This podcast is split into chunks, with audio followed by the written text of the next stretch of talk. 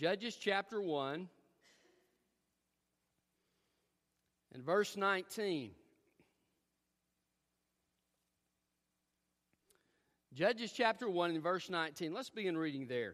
the Lord was with Judah and enabled them to take the possession of the hill country, but they could not drive out the people who were living in the valley because those people had iron chariots. Judah gave Hebron to, to Caleb just as Moses had promised. Then Caleb drove out the three sons of Anak who lived there at the same time, the Benjamites did not drive out the Jebusites who were living in Jerusalem. The Jebusites had lived among the Beth, uh, Benjamites in Jerusalem to this day. The house of Joseph also attacked Bethel, and the Lord was with them. Uh, they sent spies to Bethel. The town was formerly named Luz. Uh, the spies saw a man coming out of the town and said to him, Please show us how to get into town, and we will treat you well.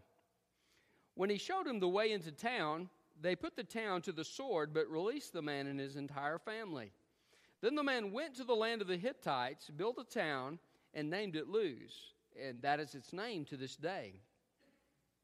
At that time, Manasseh failed to take possession of Bethshan and its villages, or Taanach and its villages, or the residents of Dor and its villages, or the residents of Ibleam and its vi- villages, or the residents of Megiddo and its villages, the Canaanites refused to leave this land. When is- the Israelites become stronger, became stronger, they made the Canaanites serve as forced labor, but never drove them out completely. At that time, Ephraim failed to drive out the Canaanites who were living in Gezer, so the Canaanites have lived among them in Gezer. Zebulun failed to drive out the residents of Kitron or the residents of Nahalol, so the, the uh, Canaanites lived among them and served as forced labor. Asher failed to drive out the residents of Akko or of Sidon or uh, Achlab or Achzib, Helba, Aphek, or Rehob. The Asherites lived among the Canaanites who were living in the land because they failed to drive them out. Naphtali did not drive out the residents of Beth Shemesh or the residents of Beth Anath. They lived among the Canaanites who were living in the land, but the residents of Beth Shemesh uh, and, and Beth Anath served as their forced labor. The Amorites forced the Danites into the hill country and did not allow them to go down into the valley. The Amorites refused to leave Har- Haris, Ajalon, and Shaalbim. When the house of Joseph got the upper hand, the Amorites were made to serve as forced labor. The territory of the Amorites extended from the ascent of Akrabim, that is from Selah, upward.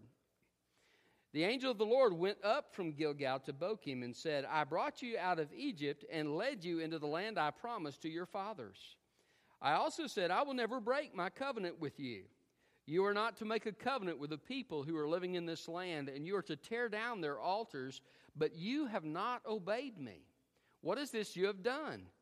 Therefore, I now say, I will not drive out these people before you. They will be thorns in your sides, and their gods will be a trap for you. When the angel of the Lord had spoken these words to all the Israelites, the people wept loudly.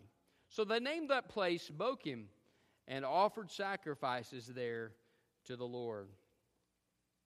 Um, they had an incomplete obedience to God. Do you remember Saul in the Old Testament? Um, Saul had been commanded by God to completely destroy the Amalekites and everything that breathed. but what did Saul do? He spared the king, and then he also spared the best of the livestock. And so uh, Samuel comes to meet Saul, and Saul says, Hey, uh, God's given us the victory, and, and, uh, and now uh, I have the, the king, and, and so forth. And and Samuel says, You have disobeyed the Lord.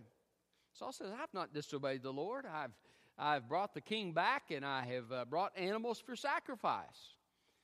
And, so, uh, and uh, Samuel says, uh, What is this bleeding that I hear in my ears? In other words, you were supposed to destroy the, the animals, everything that breathed, the king, everything that breathed, and you brought these back. And he said, To obey is better than sacrifice. And so Saul, in his incomplete obedience, ended up having the kingdom torn away from him and given to David. uh, as God's people, we need the blessing of God upon our lives, don't we? And uh, one of the ways that we have that blessing upon our lives and, and God's power upon our lives is through our choices to obey Him completely. Um, and there's always going to be a temptation in our life uh, to hold back or not to obey God in different areas of our lives. Uh, this is the temptation that they were experiencing. And uh, different tribes had this experience. If you know uh, Judah, it was said of Judah that God was with them.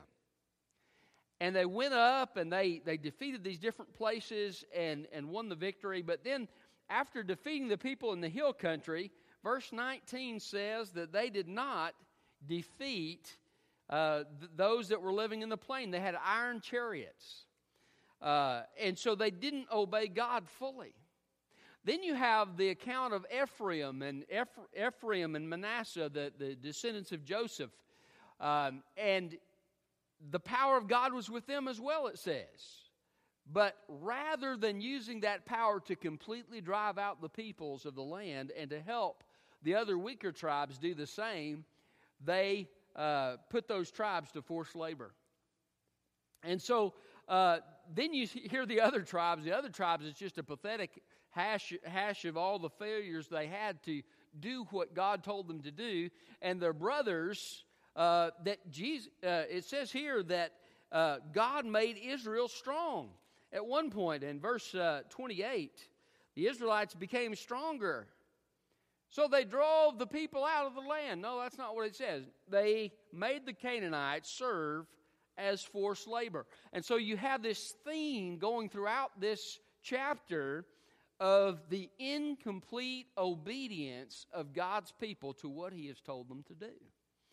And so then you find out in chapter 2, not only did they not drive the people of the land completely out, but they also, in the places they had already conquered, had not destroyed the Canaanite altars. And so um, there's this presence of idolatry still in the land, and God is, is going to give them a pronouncement of the penalty of losing the power of God to drive out these enemies. And he says these things are going to be a, they're going to be a, a thorn in your side, a snare to you. Them and their gods are going to be a difficult difficulty for for you. And so um, we don't need to follow the examples of the Israelites here. Uh, and we need to, to instead trust God and follow Him in full obedience so that we can have His power and blessing on our lives. Overcoming temptations to sin. Um, what are these temptations that they had? Well, the first one that they had was a difficult challenge. A difficult challenge. In verse 19, it says they could not drive out the people who were living in the valley because these people had iron chariots. Now, at first, it just sounds like they didn't have the ability to do so. But look at the first half of the verse. The Lord was with Judah and enabled them to take possession of the hill country though they did not, you could also translate it that way, drive out the people who were living in the valley. Um, so the could not is not necessarily uh, a necessity in the translation. Uh, though they did not, you could also translate it, drive out these people. But, but regardless of how you translate it, in the book of Joshua, Joshua told the people that iron chariots would not be a problem for them if they trusted God that God would give them the power to overcome the iron chariots. But the people of Judah didn't trust God. You remember um, the story of David where um, he's going to take food? He's the teenager, you know, he's going to take food to his older brothers, and, and they're all lined up, and Goliath comes out and taunts them every, every day, and, and they're quaking in fear. I mean, they're just scared to death of him. And David says, Who is this vile Philistine that he should defy the armies of the living God? And uh, he goes out, you know the story, and he, he kills the giant. And Israel wins a great victory. What was the difference between him and the others who were gathered there that day? David had faith in his God. He had less power than his older brothers. He probably wasn't as strong, wasn't as well trained in battle. That's the reason they left him home with the sheep. But because of his faith in God, he was able to win the victory. Judah was supposed to carry out this type of battle, and that's exactly what they had done in Caleb's day. Caleb, Caleb had went up and defeated the giants over 80 years of age. Judah was supposed to continue in this heart attitude of faith and put their trust in God so that they could take the territory, but instead they saw the challenge and their heart began to melt in fear. Sounds a lot like the first generation of the Israelites in the wilderness. You remember what they said? The, the ten spies came back and they said, Yeah, it's a great land, but there's giants that live there. And we were like grasshoppers to them. And, you know, it's like, uh, uh, you know, uh, somebody trying to come up, go up against this huge opponent that, that you know, like uh, Pee Wee Herman trying to fight Arnold Schwarzenegger. You know, that's a grasshopper Im- image, you know. And we, we were grasshoppers compared to them. And so they were, they were full of fear. But Joshua and Caleb said, Oh, hey, this is a good land. God will give us the victory. Let's go up and take it. God has promised it to us. Let's take it. So here again, you see Judah fail to trust God because they have a difficult challenge in front of them that God wants them to trust Him for. Um, when God lays something upon our hearts to do, or He tells us to do something in His Word, we need to step out in obedience and do it. You may be scared. That's okay. What time I am afraid, I will trust in Thee, right? We, and, and, and what is trust? Trust is just taking that step of obedience. God told Abraham, Go to the land I'll show you. What, and, and the Bible says, So Abraham went. Very simple. Obedience is the expression of my faith in God. Uh, you don't have to have a whole lot of faith. Jesus says faith is great as a grain of a mustard seed can move mountains. Why? Because when God tells you to do something and you obey God, God is the one accomplishing it. So you have divine power working on your behalf. It's amazing sometimes how we can get so intimidated. You remember uh, Peter? He had great faith. Lord, tell me to come to you on the water. Right? So he, none of the other disciples said anything like that or even suggested the idea, but Peter had the faith to say, Lord, I, that looks kind of cool. I think I'd like to do that. Tell me to come to you on the water. And so he says, Come. So Peter steps out. And, you know, I can imagine he's taking the first few steps. The disciples' eyes are getting wider and wider. And then Peter notices the storm. What does he do? He begins to sink. He began to look at the challenge rather than looking at the Savior. Somebody once said, Your uplook determines your outlook. Um, when you have a difficult challenge that God has placed in front of you, uh, keep your eyes upon Jesus. He is the author and finisher of our faith, isn't he? And so, uh, when you're afraid, you can take that fear to God and you can say, Lord, I'm afraid. He knows it anyway, right? And, and Lord, fill me uh, with your spirit and trust through me. Give me the, the courage to trust you and to step out for you and do the things that you're calling me to do. Uh, it may be that person that you think could never be saved, that God wants you to talk to them about Jesus. Um, it may be um, a, a, a, role of service that you think you could never do. Um, I'll never forget the first time I ever preached it was Youth Sunday, and they twisted my arm. I didn't want to do it, but they twisted my arm and kind of put me on the spot. So I thought, okay, I'll do it. And uh, I got it. I got one of my dad's outlines, and I was I studied. You know, probably spent 20 minutes, a whole lot of time studying, right? 20 minutes studying. I thought, okay, I've got this outline down. I think I can do this. And I got up and I spoke for five minutes, and I couldn't think of anything else to say. And so I turned it over to the preacher and I sat down. And uh, he was kind of amused. He was kind of laughing. And I thought to myself, I sat on the front pew, I will never do that again. And I marked it off my list. That's one thing, no. If they ask me next year, no. No. I'll not do that again. And what did God call me to do? he called me to preach. Isn't it, isn't it ironic? I, I, used to, I remember telling, um, uh, telling people in high school who would say, Are you going to be a preacher like your daddy? And I would say, No. And I would say it just about like that. God has a way of putting something in front of us that we can't do in our own strength. Preacher friend I had had a, um, another uh, pastor who had a choice between two churches that were talking to him, and he told him, he said, Well, this church over here, he said, it's a small church. He said, I think I can handle this one, but I don't know if I can handle that other one. It's kind of, it's, it's a lot more of a challenge. And uh, he said, well, well, what kind of ministry do you want? You want the kind of ministry that you can do, or you want the kind of ministry that God can do through you? And he chose the other, he chose the bigger church. And uh, you know, uh, we tend to do that, don't we? We say, okay, God, here's here's my parameters. Here's what I can do. And, and we tell God what he can do, and we can go no further. Well, I don't have the strength to do that. I don't have the gift to do that. And, um, and God says, trust me. Step out on faith and do what I tell you to do. Take that next step and see what I could do through you. So uh, they had a difficult challenge. That's the first temptation they had to sin. And by the way, sin is not always what we do, sometimes it's what we fail to do for God, right? Um, and so when we God tells us to do something, we don't do it. That's exactly what was happening with Judah. He had told them to completely destroy the Canaanites, to drive them out of the land, to tear down their altars.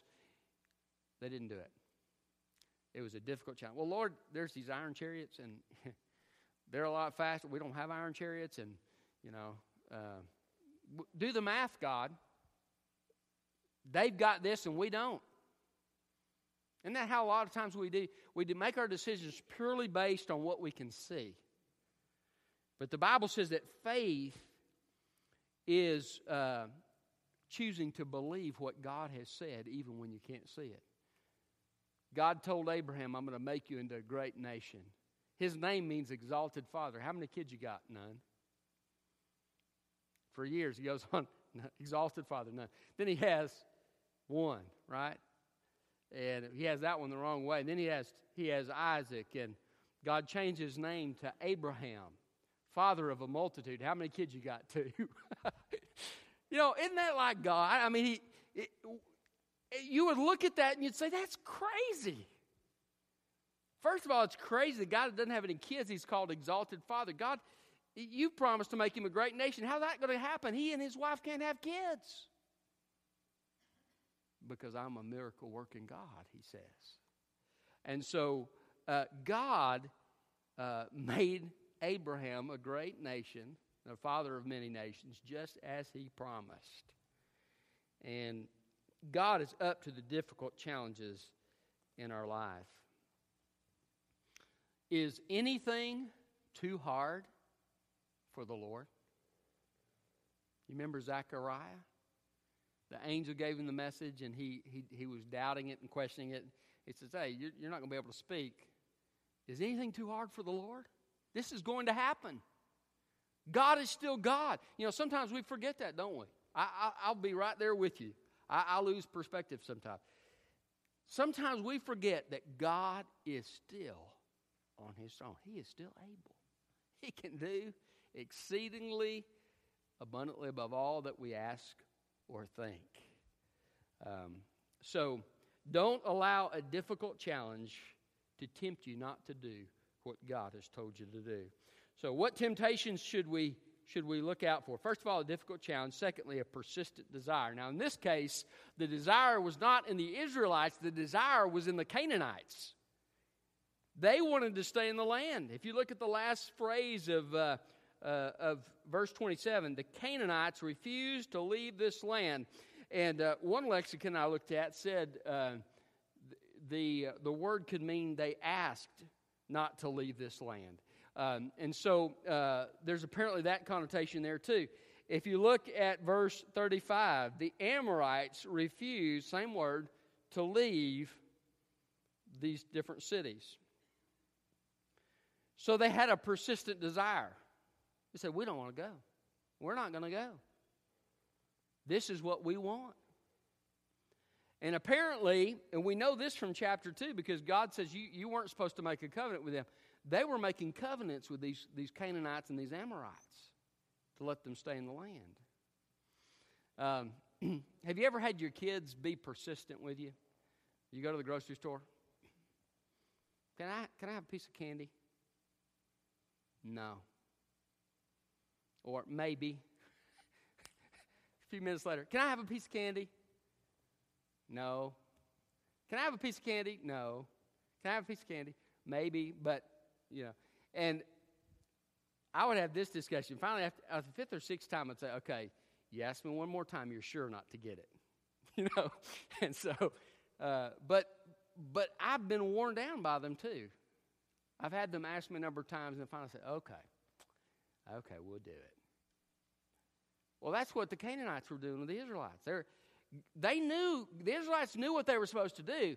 They were supposed to completely destroy the Canaanites. Canaanites were saying, let us have some land here.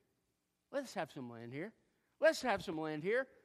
We want to be here with you. We, will we'll, we'll be in the same place as you, and we won't cause you trouble. Give us some land. We'll even do forced labor. You know, and, and they're, they're trying to per- persistent, be persistent, and convince them to do something. Have you ever had somebody try to convince you to do wrong? Let me look at your paper at school. You know, I had this one guy. He was annoying. He would sit. He sat next to the, de- the desk next to me, and he would. He's always asking me to cheat. I say, no, I'm not going to do it. You should have studied. You know, he he uh, he, he's constantly after him. I said, man, you're going to get me in trouble. We're taking a test here. You know, and uh, and so, uh, but you can have you can have somebody, or it may be someone in a dating relationship trying to get you to compromise what you're supposed to do and compromise your purity before the Lord. Um, it could be a business decision that you're making, and, and somebody's trying to pressure you to do something that you know is not right, and they consistently, persistently are, are after you. Um, be careful that you don't let somebody else's persistent desire cause you to sin against God. In this case, uh, the Canaanites and the Amorites, in their persistent desire, influenced the Israelites to compromise what God had told them to do.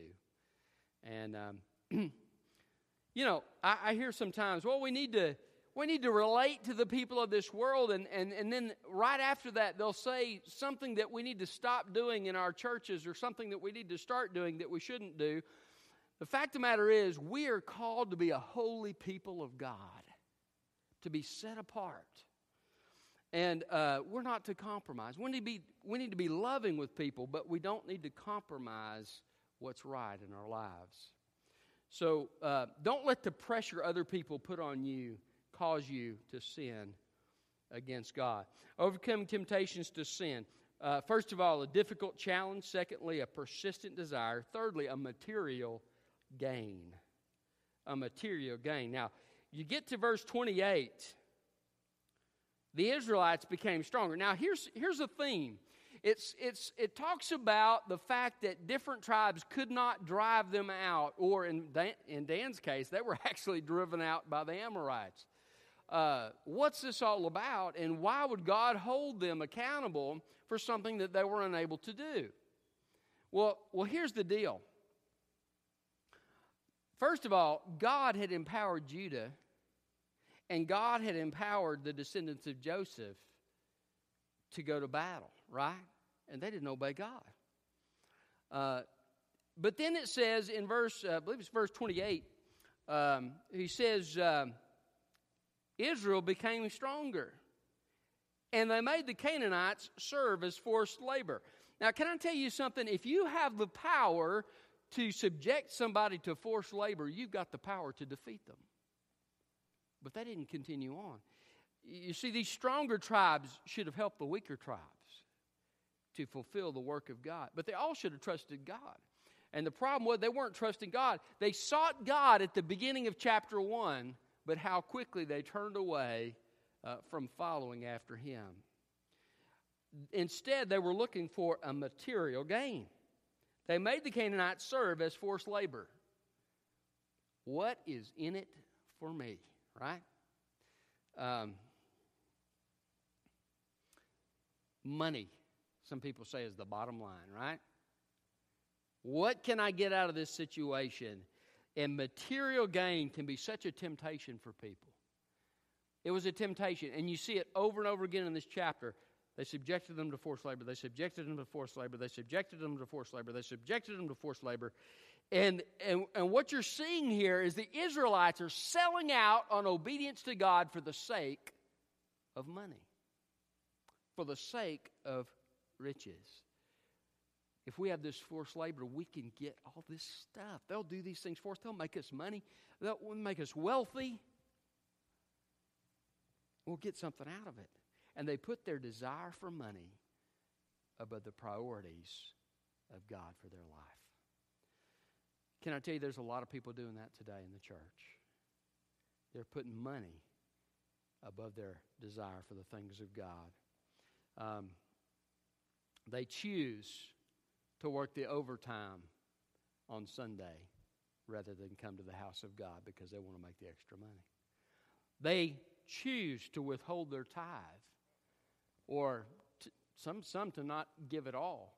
Uh, why? Because they want the money. You know, and, and we, we purchase so many different things and we, we go into debt for different things, and, and yet we don't set aside money for God. Material gain is more important to us than obedience to God. So the, uh, the, the people of Israel here were, were more concerned with this material gain. Um, Jesus said, Where your treasure is, there will your heart be also. You can't serve God in money, you'll serve one or the other. I think one of the reasons the churches is, are so anemic in our land is the idol of choice in America today often is the idol of materialism, the idol of money. Uh, what will get me ahead? What will get me more in my bank account? What will make me more financially secure?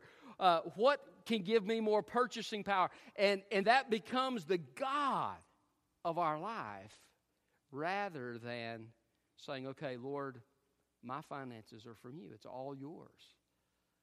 And I use it as you lead me to use it.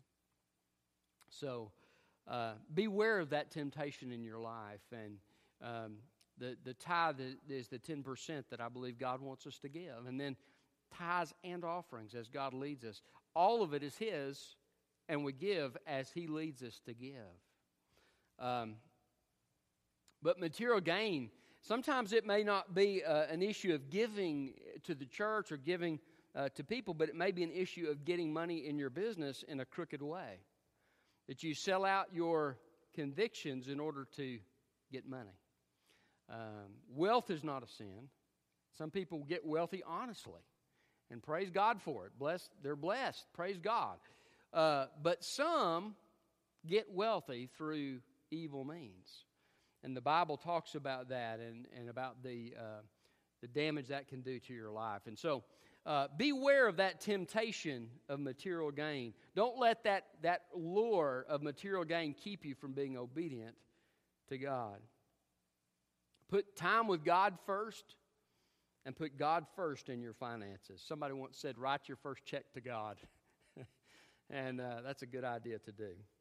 So, overcoming temptations to sin. What temptations? are difficult challenge, a persistent desire, a material gain, and finally, a political correctness. A political correctness. In chapter 2 and verse 2, he says, You are not to make a covenant with the people who are living in this land. That's what I told you. And what have you done? You made a covenant with them, you made an agreement with them to let them live here. And you are to tear down their altars.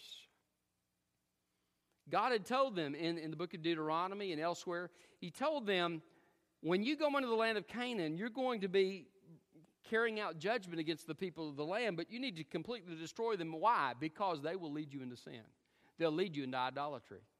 You need to tear down their altars. Gideon, later on in the book of Judges, tears down his own father's altar. And there's a mob waiting there to kill him.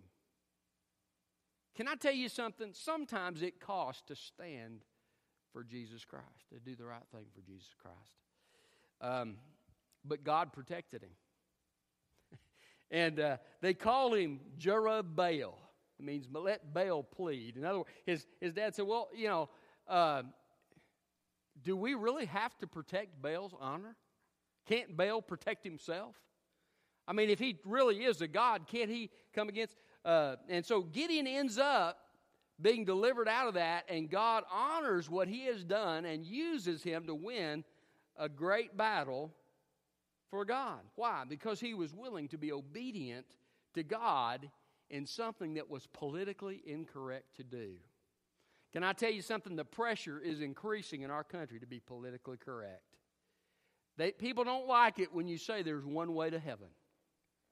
People don't like it when you say homosexuality is wrong or that sexual immorality in general is wrong. Uh, people don't like it uh, when you uh, talk about uh, God and, and when you make your faith public and, uh, and when you stand and you say, I, am not going to do this because of my faith in God, uh, people ridicule and they pressure you to, to come into that mold. Um, there's a, a systematic effort that's being made in our country to make everybody a cookie cutter of everybody else. And uh, I don't have time to get into it. That's something this week I, I'd seen. And, uh, but, you know, I'm just amazed at the pressure that continues to increase in our country to keep your mouth shut. Let your Christianity be private. And we're told we need to be politically correct. Can I tell you something? We need to speak the truth in love. That's what we need to do. Uh, if there's to be hope for our country, what did Jesus say? You shall know the truth, and the truth shall make you free. Our country's free because we had some founders that believed the Word of God. We had some founders that stood on the principles of Scripture and wanted religious freedom. They left Britain to get away from the oppression and the religious persecution that they were experiencing. And Britain was saying, You don't say this and you don't do this, or you will have to answer to us. And so they came to this land so that they could have religious freedom. Guess what? The same thing is happening in America today. People are putting pressure on Christians to be quiet. And they're going to continue to be pressure. But I, I tell you this the Israelites had this pressure and they caved. They caved big time. They said, okay, you don't like it that we're supposed to completely drive you out and kill you all? I probably wouldn't like that either. Uh, we'll make an agreement with you. You know, there are people out there trying to, to ride both sides of the fence, right? Have one foot in the world and please people in the world, have one foot in the things of God and please people in the church. But can I tell you something? You can't do that. You've got to follow God wholeheartedly in your life. Some people leave the altars, the idolatry in their lives, they leave those altars standing. There's something in, in your life maybe that, that has been a, a consistent snare to you that continues to lead you off course in your Christian life, and, and you, don't, you don't deal with it. You don't tear it down in your life. Um, C.S. Lewis um, talked about a, a, man who had this, um, this, this animal. I forget what kind of animal it was, but it was sitting on his shoulder and, and kept trying to get him to do wrong things. And uh, and this, this man says to him, he says, he says, I can take that animal away if you want me to. And he says, Well, no, no, I don't want you to take it away. You know, and, and it was kind of supposed to be a picture of how sometimes we will treasure that particular sin in our life or that particular activity in our life. And on the one hand, we'll give lip service to wanting to be different, but on the other hand, we really don't want to decisively deal with the problem. Uh, that's exactly where the Israelites were. They, they had these altars and they didn't want to decisively deal with the problem because it would offend somebody else. Um, tear down those altars. What, did, what does the scripture say in the New Testament? Mortify the deeds of the flesh. What's that mean? That's an old, archaic word. Basically, it means put it to death. You know, um, stomp on its neck, uh, get the proverbial shotgun out and shoot it. You know what I'm saying? It, deal with it. Put it to death. Don't entertain these fleshly desires. Put them to death. Well, how do you do that? Well, there's a number of ways you the scripture tells you depending on what, what type of sin it is. But one way you do it is through repentance and, and asking God to, to fill you with His Holy Spirit and live through you the life that He has called you to live. Um, another way to deal with it is to confess it to someone you trust. Um, James says, Confess your faults to one another and pray for one another that you may be healed. Sometimes bringing something like that out into the light helps, helps to, uh, to aid the process of freedom, and, and also definitely the prayers of that other person can help you in your walk with God. Um, sometimes it may, it may mean taking decisive action. Uh, there have been, been times that uh, I've heard, uh, and, and I've had this experience myself, of, of uh, someone giving a person counsel. They're, they're beginning to get into an affair. And they say, quit your job. Find another job. That person's at your job. You need to cut ties completely with that person. Quit your job and go elsewhere. And they won't do it. They're leaving the altar standing, right? And what happens? They end up going down the path of sin. Sometimes you got to take decisive action to deal with the sin in your life. So, uh, political correctness is not good in your walk with God. You need to do what God tells you to do, regardless of what people think. That's hard, isn't it? I think there, in, in all of us, there's this tendency to want to please other people, right? One of the most tragic stories that, I, that I, I've seen in the Bible is the story of Eli. Eli was a man, I think, who loved God. But he had two sons that were wicked, and he never he didn't correct them. He didn't provide the discipline that they needed, and he kind of let them go their own way. And they were desecrating the tabernacle, and they were uh, doing wicked things, even even having sexual relationships with women in in the temple, and I mean the tabernacle courts there. And um, and God told Eli, He said, "You have put your sons before me." In the interest of not offending your sons and in the interest of having a good relationship with your sons, you have put them before me. They've become an idol in your life. You've not dealt with this. And because of this, I'm taking the priesthood from you and I'm giving it to somebody who will uphold the truth. And it was tragic. And um, the battle that came to, to Israel both Hophni and Phinehas, both of Eli's sons, were killed in battle. Eli hears about it and he falls off the stool and he is killed. His, his, uh, his neck is broken and he's killed. And the Bible says, and the glory had departed from Israel. Ichabod was born. Wouldn't that be a great name to have as a kid? What's your name? Ichabod. My, my name means the glory has departed. you know, uh, but because of his desire to please somebody else, he ends up losing the blessing of God upon his life. Who do we love more? Who do we care about more? The opinion of the Lord or the opinion of people? Um, that kept me from, from coming to salvation for about a year. I wrestle with that. What will people think if I make this decision? Everybody thinks I'm saved. What will they think if I if I come forward and say, I need to be saved. And it was a pride issue. And so finally, finally, somehow, praise God, he, he gave me his help, and I prayed for it uh, to, to surrender my heart to him and to do it publicly and to care more about what he thinks. But I, I've not always done that in my Christian life. There have been times I've caved to pressure or I've not shared with somebody I needed to share. I felt prompted in my spirit to share with them, but I haven't because of the, I didn't want to feel awkward. You ever been there? So don't let political correctness keep you from obedience to God.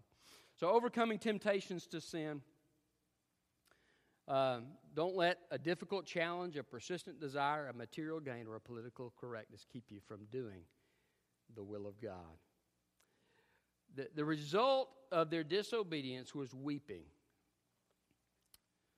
You know, sometimes in, in our Christian walk, we may fail the Lord, but I'm so glad that the scripture says if we confess our sins, He's faithful and just to forgive us our sins and to cleanse us from all unrighteousness. Um, God can restore that fellowship. There may be a season of time where you have leanness in, in your soul when you're disobedient to God. I, I believe that. I think I've experienced that in my life. Uh, but God is a God of grace. Praise God, despite our failures, uh, God sent His Son Jesus Christ, who took the difficult challenge on our behalf and went to the cross. And uh, he cared more about what God thought than about what people thought. That's the reason they put him there on the cross to begin with. And uh, in, in every challenge, in every area of his life, Jesus said, I do nothing but what the Father tells me to do. He lived a life of perfect obedience and died on the cross in our place to pay for our sin so that we could be forgiven, rose again, and then sent the Spirit of God. And he said, You disciples will do greater things than I've done. Why? Because I'm sending you the Spirit. Can I tell you something? Jesus has turned this thing on its head. Though we in our flesh, our old nature, will sometimes fail God in these ways we've talked about tonight. Uh, praise God, we don't have to stay there. We've been given the power of God to live a godly life. And so we can confess those things to God and tell Him about our fear and tell Him about where we are and say, Lord, I've failed you, but change my heart, fill me with your spirit, live through me, and uh, take those steps that, that, He gives us in His Word to find the, the freedom that he, he wants to give us, and we can walk in victory with the blessing of God upon us anew and afresh. You remember Samson? Samson uh, lived a very sinful life, and he took the blessing of God for granted in his life and, and over and over again sinned. And finally, uh, he came to the point where God removed his hand off his life and he allowed, he t- told Delilah, it's so stupid, you know, three times the Philistines are upon you. But, but he tells Delilah, cut my hair and I'll be as weak as any other man. And, and so they come and they cut Samson's hair and, and, and it says he, he got up as before, but he did not know that the Spirit of God had left him. What a sad commentary. But I'm so glad the story doesn't end there. There's some horrific consequences in Samson's life, but at the end of his life, when they've taken him into the temple of Dagon and and uh, they're ridiculing him and making fun of him, he prays this simple prayer to God. He said, "Lord, uh, I know I've sinned, sinned against you, but will you strengthen me this one last time?" And you know the story. God's Spirit once again comes upon him, and he presses the the pillars down and kills more Philistines in his death than he did in his life. And uh, God once again had his power upon Samson. Uh, praise God that he has mercy upon us as sinners. Aren't you glad? I know I need it. Um, thank, thank God that his mercies are new every morning. Let's pray. Father, thank you for your word and for uh, giving us these warnings in, in your word of how to um, avoid losing the power of God in our life. And, um, and Father, I, I, just pray that you would help us to, to take heed to these warnings, Lord, so that we can walk in the fullness of your power on a regular basis. But Father, we also thank you for your grace. Thank you for the blood of Jesus that cleanses our sin and, and for your mercy that's new every morning and for your restoration that you bring through Jesus. Uh, Father, uh, if there's anyone today that doesn't know Christ, I pray that um, they would make a decision to repent and trust Him. And, and for those who are believers, Father, let us make the decision to be fully and wholly obedient with all our hearts. And we pray it in Jesus' name. Amen.